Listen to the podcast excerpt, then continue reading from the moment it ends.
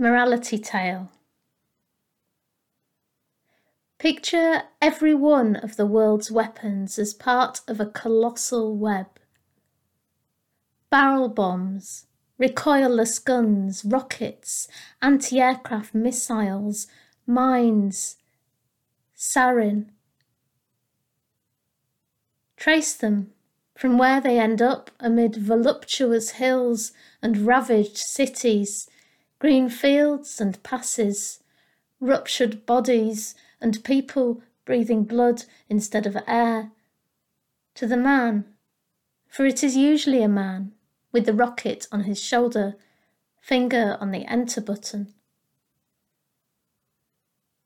Pursue him to the one who gave the order, and he who gave him his, puppetry the prophet of the puppeteer. Let him dangle in the tremoring tangle of triumphalism, and what it will warp to in the long nights of his life. Slow death, venom. Trail their route, stolen from government forces when battles are won, stacked in National Air Force planes, commercial flights, or smuggled in lorries. Stop off. Iran, Qatar, Iraq, Saudi, Turkey, who keep some to themselves to settle old scores. Humans like to stockpile what they haven't exploited of war, wind tight fractured limbs and caught hearts.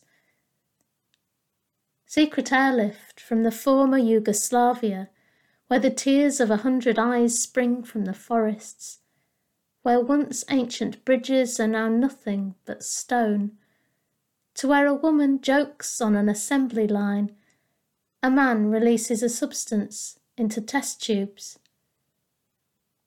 Feel along that viscid twine, steel and fire to base metal to funding, high street banks and stocks and shares, pensions, us dining out our retirements on spider morality tales we refuse to hear, arachnes hanging on twitching threads.